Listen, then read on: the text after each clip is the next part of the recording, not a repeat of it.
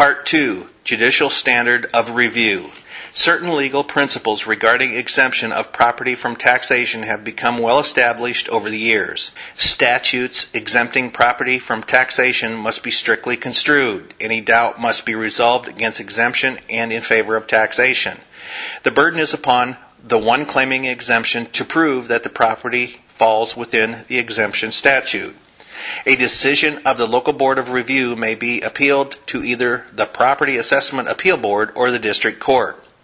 If an appeal is from a decision of the local board of review, the court hears the appeal in equity and reviews all questions arising before the local board of review de novo. If the appeal is from a decision of the Property Assessment Appeal Board, the court's review is limited to the correction of errors at law.